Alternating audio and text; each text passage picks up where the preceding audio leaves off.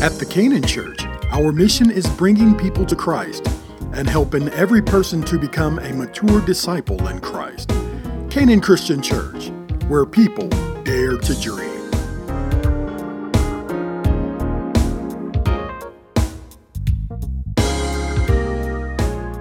Now, if you turn with me to the book of Zechariah, chapter 7, the book of Zechariah, chapter 7, and let's start with verse 1.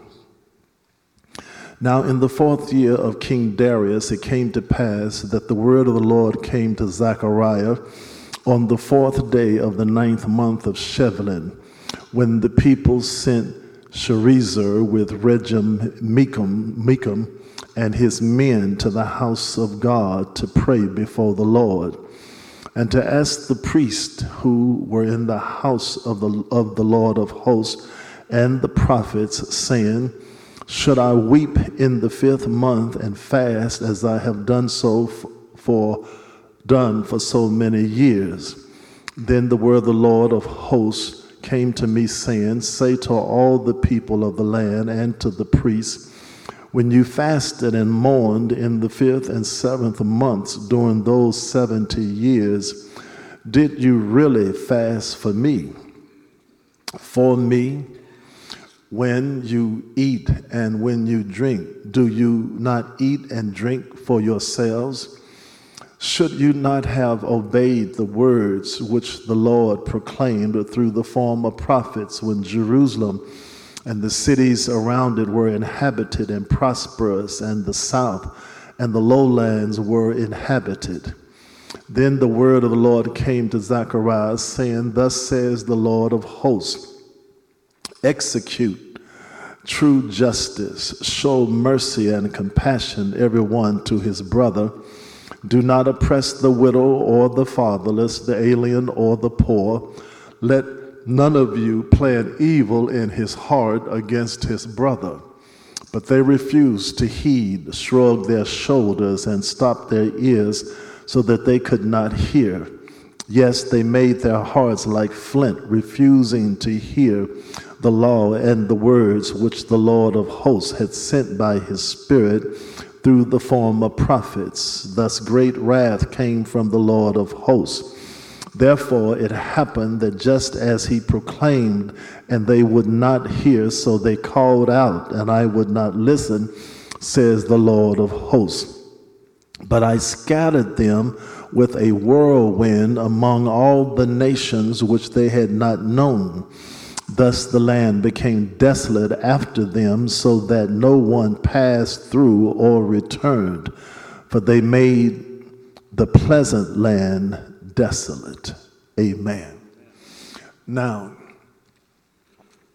we just praise God and we celebrate God for his goodness and for his grace and for how God continues to show us his purpose and his plans for our lives.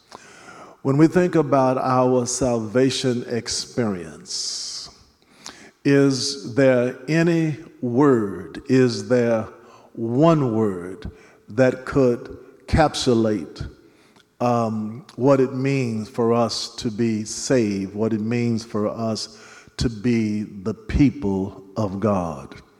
And I think that there is, and that word is relationship. Relationship.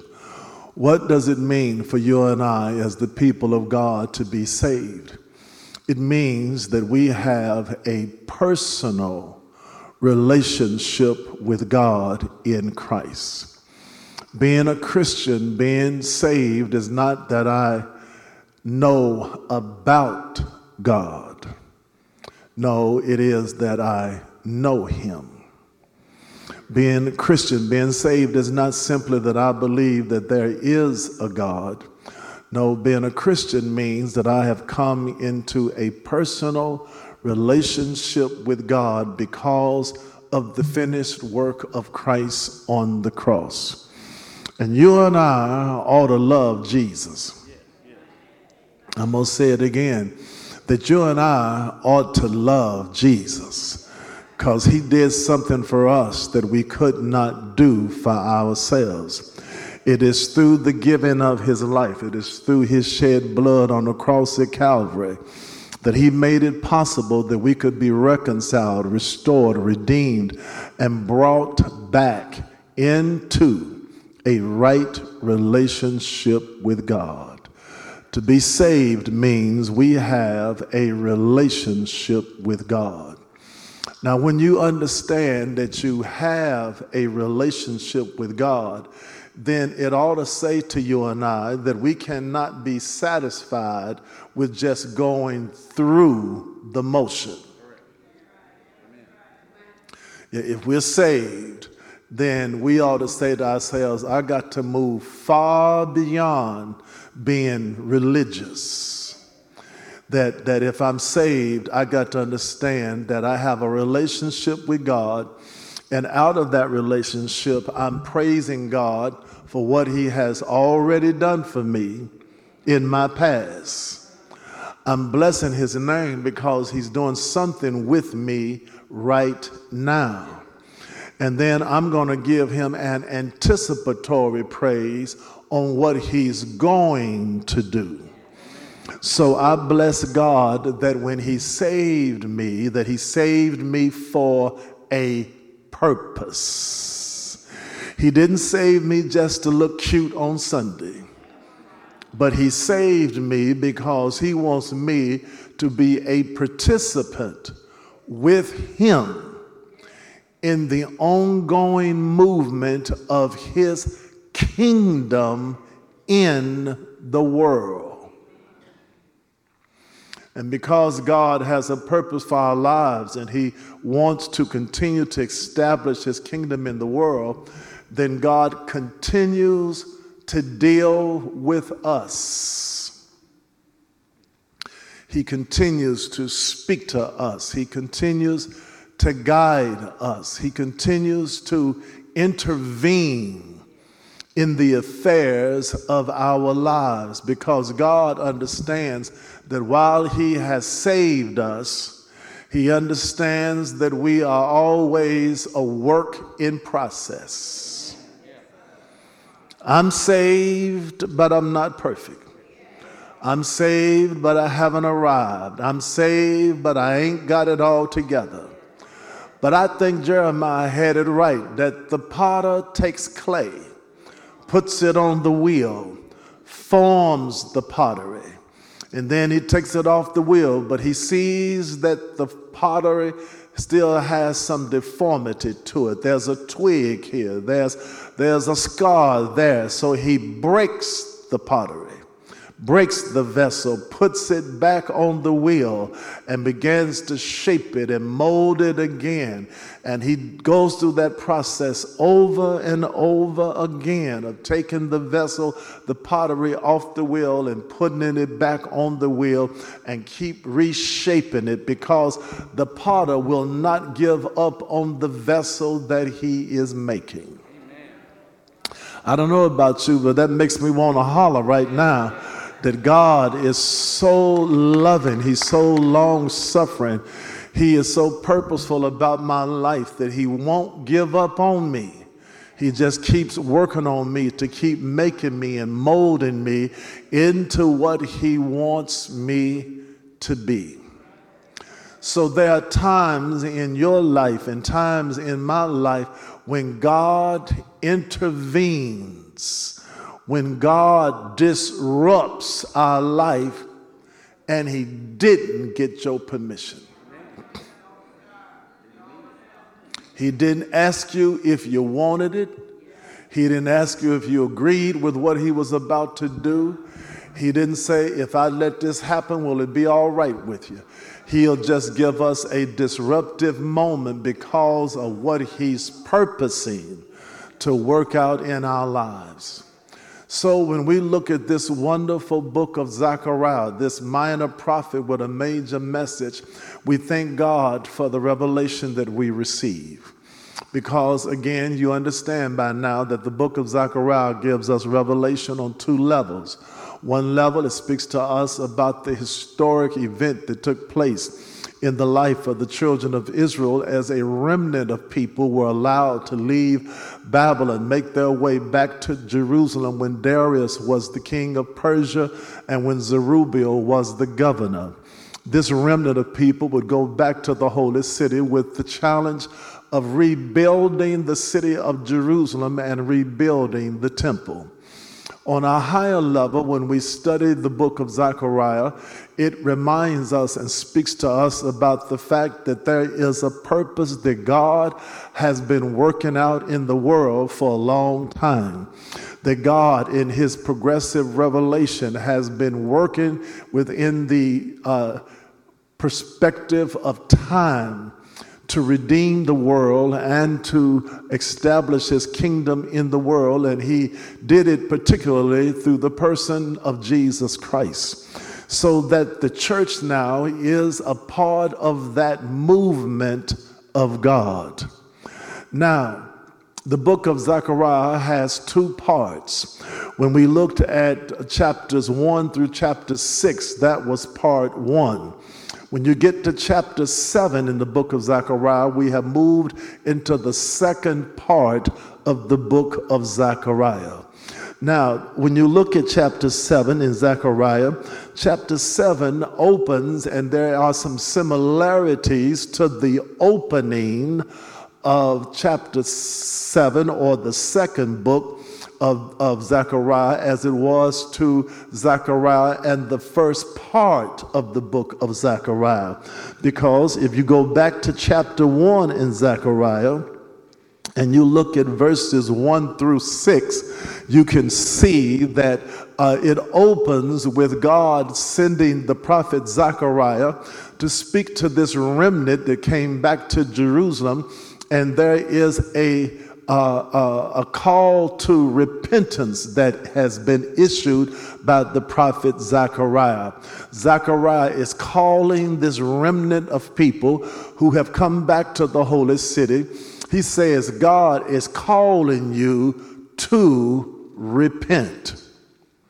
When you come to chapter 7, which is our text today, again, this chapter is opening with God calling the people again to a place of repentance.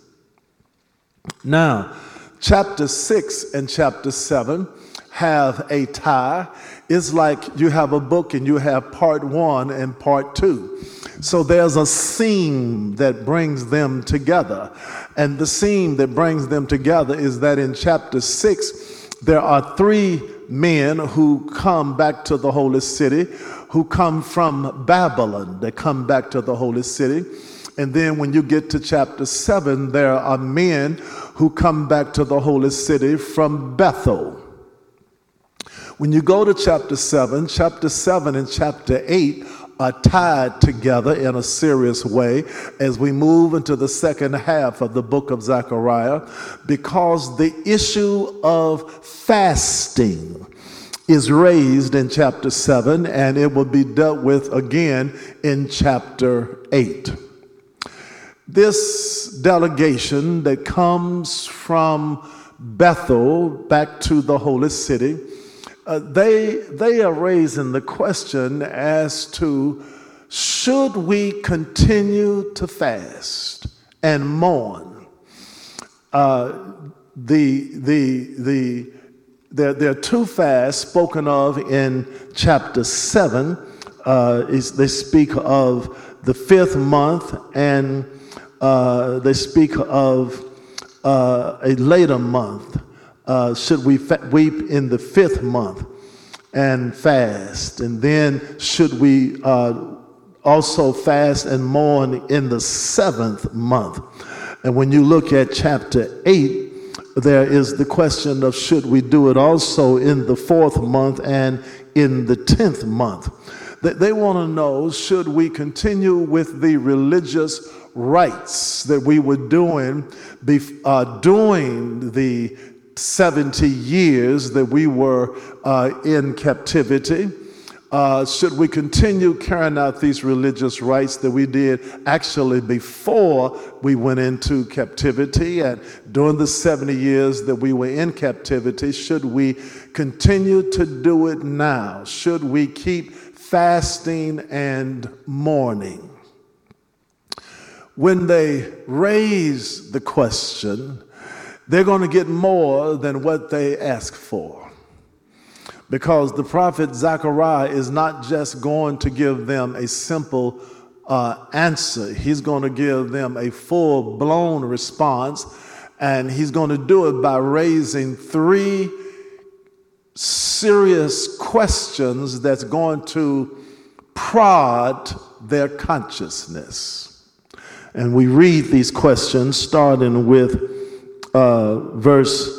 Uh, 5, with verse 5 in chapter 7. Now, when the question is raised, when the question is raised, should we continue to fast and mourn? Should we continue in this religious rites, with these religious rites? Understand, beloved, the context wherein now this question is being raised. The temple that was in ruin in Jerusalem has already they've already started the process of rebuilding the temple. Because when you get to chapter 7 in Zechariah, some time has gone by. So the temple is not complete, but it's, it's well going forward in terms of the process of being rebuilt. In other words, people can see the temple going up. It, what, was, what had once been laying in desolation, now the temple is being built. And while it has not been completed, Ron, they can see the temple coming back into formation. This group wants to know from Bethel should we keep fasting like we did during the 70 years of desolation when our people were in bondage in Babylon. We would come by the site where the temple used to be, and we would fast and we would mourn. Should we continue to fast now that this remnant has come back to Jerusalem and we see the temple coming back into formation, the temple is being rebuilt. Fast forward. Look at somebody say, fast forward. Should we continue to fast and mourn now that we've come to this phase of the pandemic? Now that we're at this place where we can take the mask off. Now that we've come to this phase where we can come back into the church building, should we continue to fast and mourn like we were doing for three years when we could not come into God's house? When we were fasting and mourning because people were dying all over the nation, where they were putting bodies in, in 18 wheeler trucks in New York.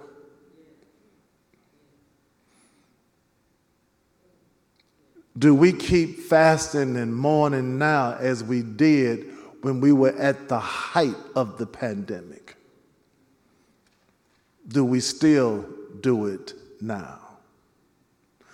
What should be our disposition and what should be our mindset?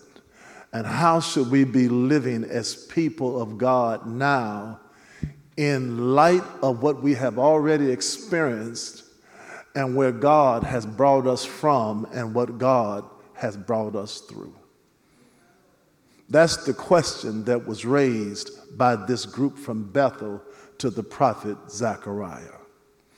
And so Zechariah says that my response to you is going to be very challenging because to your question, then there are three questions that God told me to put back in your face. So look at look look at verse 4 in Zechariah chapter 7. Then the word of the Lord of hosts came to me saying, Say to all the people of the land and to the priests. Don't just say it to the pastor. Say it to the whole congregation. And, and, and, and I'm reading from the New King James Version. Uh, this really reads, it, it'll get you if I were to read it in the Message Bible or the NIV or something like that.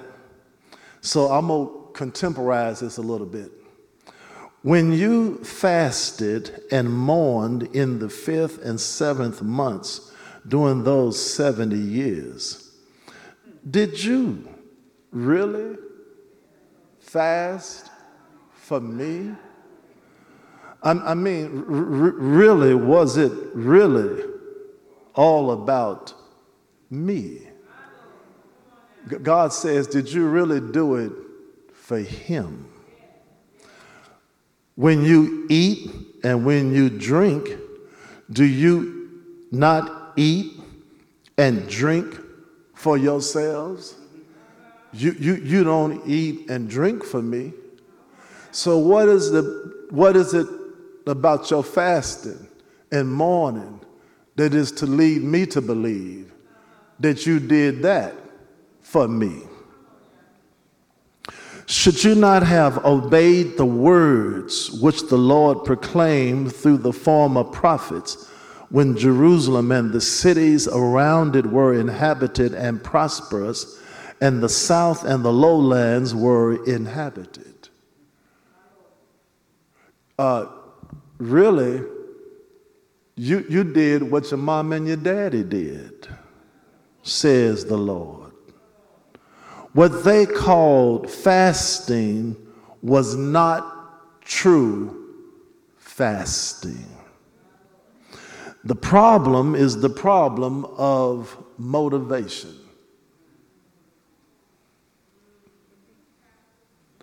Why are you doing what you're doing?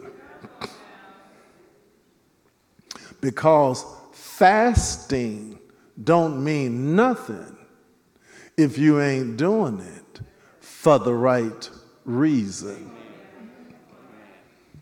Fasting as a spiritual discipline. And fasting, make no mistake about it, when done right, fasting is unquestionably one of the disciplines of the spirit life when done right. It is one of the authentic disciplines of the spirit life. But, but if your motivation ain't right, if your reason for doing it ain't right, then your fasting will have no spiritual uh, uh, results that would be spiritually rewarding for your life. Is the question of motivation. Why are you doing what you're doing? Because true spiritual fasting should lead to a change of behavior. If I'm fasting unto the Lord, the result ought to be a closer walk with God on my behalf.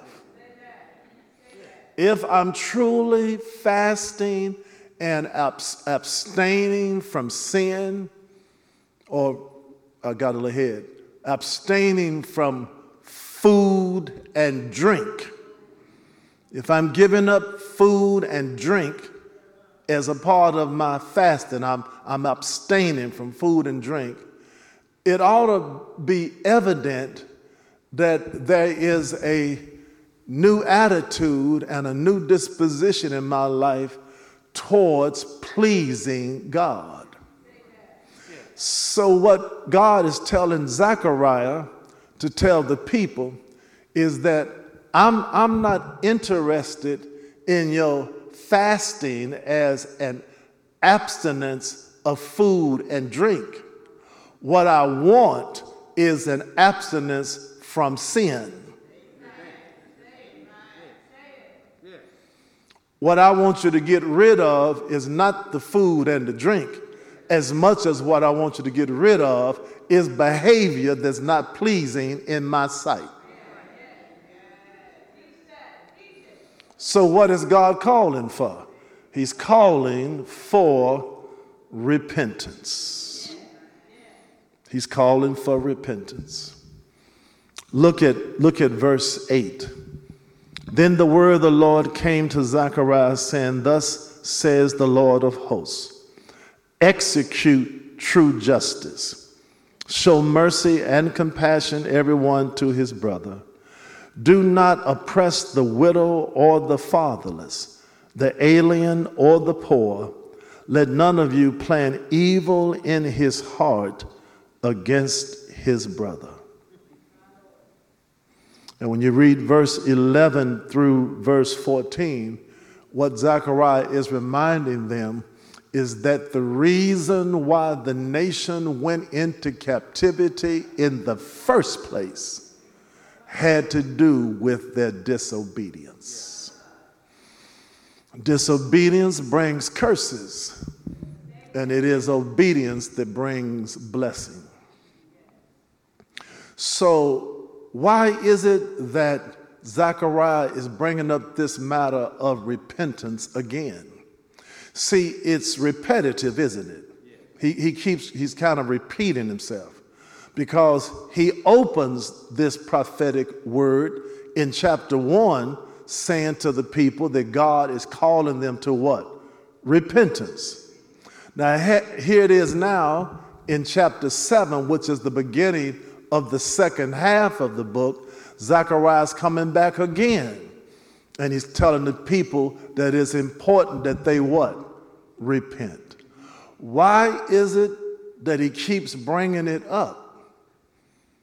Why? And why is it important that even today, that as pastors and preachers and prophets and teachers of the Word of God, why is it that we still need to keep before people the issue of sin. Why is it that we still today need to say to the people of God, to the church of God, that we still need to continue to repent and keep turning toward God and keep drawing near to God? Why? Because you see, in the world in which we live today, uh, the, the, the, the word sin in the church doesn't seem to be a subject that is in vogue. It seems to be taboo to talk about sin in the church today. A lot of preachers today never mention the word sin, never speak to the people of God about repenting, because that's not something that really uh, brings about an amen. That, that's, that's not something that lends itself to shouting. What, what, what, the, what has happened to the church is we have a kind of consumeristic religion. Consumerism. We just come to church to hear what God's going to do for me. What I want God to give me. In the church today, our faith doesn't seem to have any credibility our faith doesn't seem to have any credibility unless you're talking about God giving you a car or a house or more money, giving you some more stuff. Your faith is determined by the materialistic things that you have. Yeah. This false prosperity gospel. And I'm not against prosperity because I believe in prosperity. I believe that God is the one who can make me prosperous. The Bible itself says God is the one who gives us the power to have wealth. But but but I don't believe that the essence of my faith is determined by some stuff. Because I know people right now, today, who got more stuff than what I got. And they'll probably have more than I'll ever have in my life. But I'm not concerned about stuff because I got something that money can't buy. And I'd rather have peace and joy and the anointing and faith and hope and love and contentment. I'd rather have that than some stuff.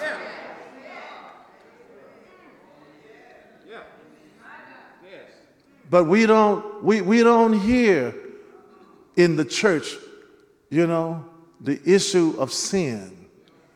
We, don't, we, we don't, we don't want to talk about Jesus' death on a cross. Because to talk about his crucifixion on the cross, you got to raise the question as to why did he die? Because he didn't die for faults of his own life. So now you got to deal with the failure of humankind and God's purpose to reconcile what was broken. Yeah, we don't, we don't want to talk about sin. We don't want to talk about repentance. If we do talk about repentance, we're always talking about it as though it has to do with people outside the church. the heathen, quote unquote, the person who's never confessed hope in Christ. But repentance repentance is a subject that has to remain in the teaching of the church of God because saved people are not perfect people. And repentance is not a one time act, it ain't a one time episode. I got saved because I confessed my hope in Jesus Christ. I repented of my sins. I asked Jesus to come into my heart and become my personal Lord and Savior. I repented of my sins. To God be the glory that brought me into a saving relationship with God. But after He saved me, it is of necessity that I keep on repenting.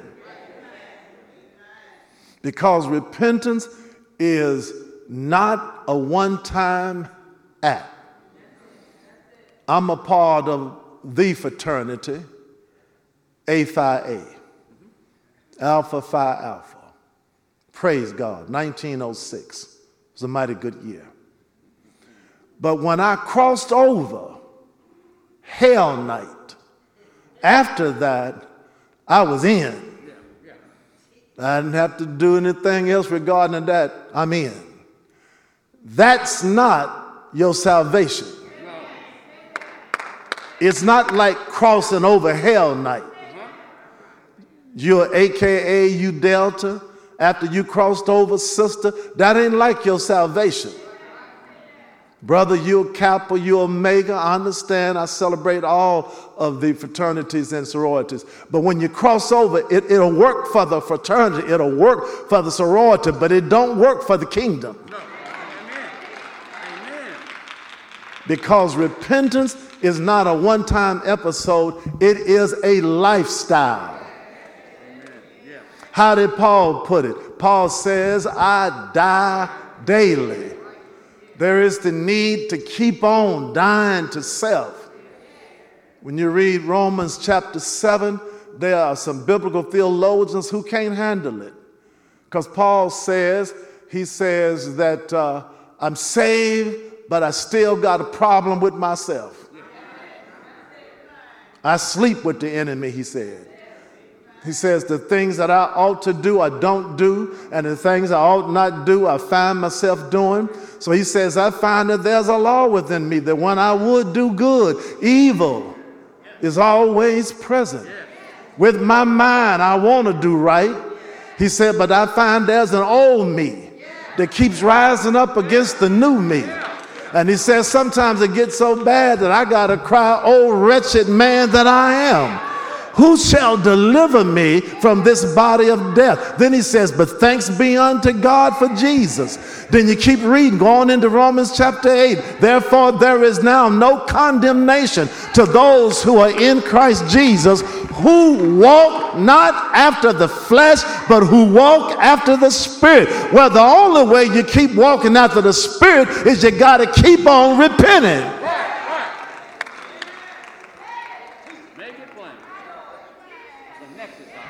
God help scary preachers who scared to teach and preach about sin. God help scary preachers who are insecure so they can't talk about repentance because that kind of preaching and teaching they think ain't gonna bring the crowd. Well, God ain't trying to have a crowd. God wants a church it was a crowd that crucified Jesus.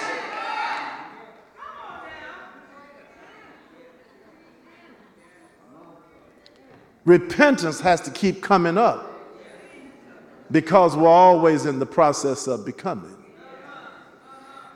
Why is Zechariah talking about repentance and why is he doing it in the context of fasting?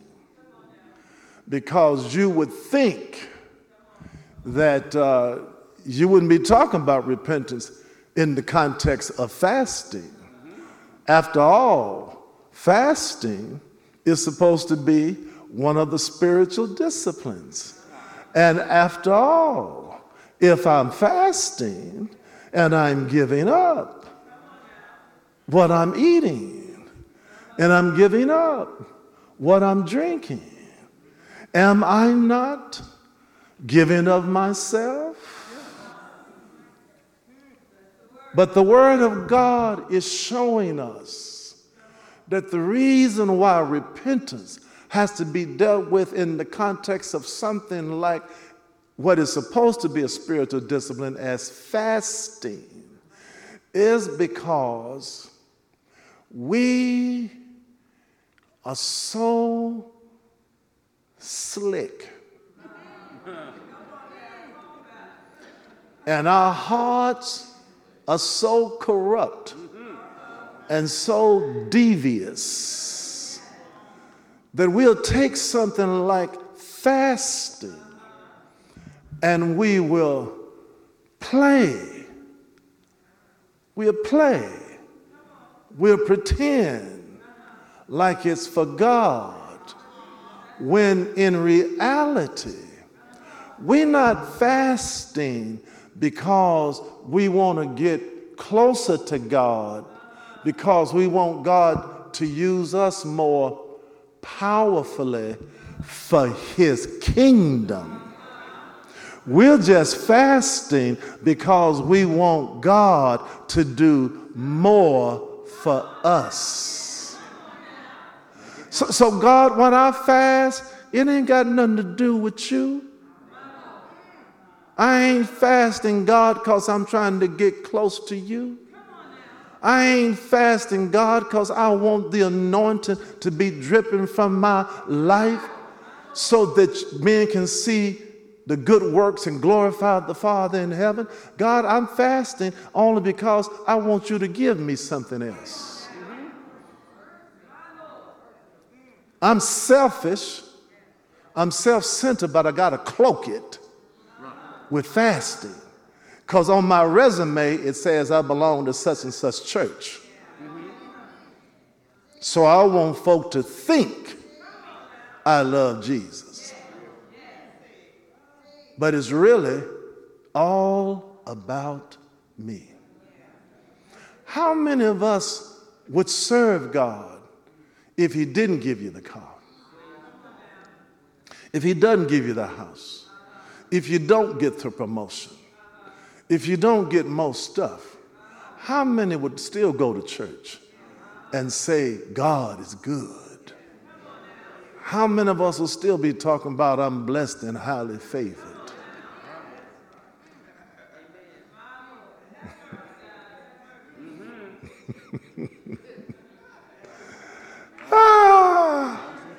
I ain't scared. you may not like me today, but I'm going to tell you what he said. Yeah. The, the, the, the, the, the, reason why this is being brought up is because God says, I'm pulling the cloak off of you. You ain't going to keep on getting to pretend. You ain't going to keep on getting to placate. No. God says, I'm going to show you for who you are. And I'm telling you, beloved, I'm about through. But I'm telling you, if you ask me, Pastor, what is God asking of us now on this side of the pandemic? I'll tell you, He's asking us to repent. Yeah. He's calling for cleansing and He's calling for correction. And He ain't speaking to some of us. Ooh, child of God, He's talking to all of us from the pulpit to that back door. Preacher and parishioner. He ain't leaving nobody out. He's calling for repentance. And I tell you, he that hath an ear ought to hear what the Spirit of God has to say. Yeah. The Bible I read says judgment is first going to come to the house of God. Yeah. Yeah. He's calling for repentance. The pandemic was a time of God resetting the world, resetting His church, and resetting our lives. Amen. And so we need to be asking ourselves if God has allowed me to yet live, what is it that He wants out of my life? And what is it that He wants to do in my life and through my life for the advancement of His kingdom? because he, he wants to bless us with the anointing. He wants the seven spirits of God, the manifestation of the Holy Spirit, the impartation of the Holy Spirit, the revelation that only the Holy Spirit can give. He wants all of that to show up in your life and in my life. But the Bible I read says God will not dwell in an unclean house. My friend Noel Jones says God's not going to live with what he died to get rid of. Are you listening to me? What is being raised in the book of Zechariah is fasting that was false fasting. Now turn with me quickly to the book of Isaiah. Isaiah chapter 58. Isaiah chapter 58, um, starting with verse 1. Isaiah chapter 58, starting with verse 1. This, this 58th chapter of Isaiah is speaking to us about fasting that pleases God. See, there's, there's fasting that does not please Him because it's what? It's false. But then there's fasting that what? Pleases God. Isaiah chapter 58, verse 1. Cry aloud and spare not. Lift up your voice like a trumpet.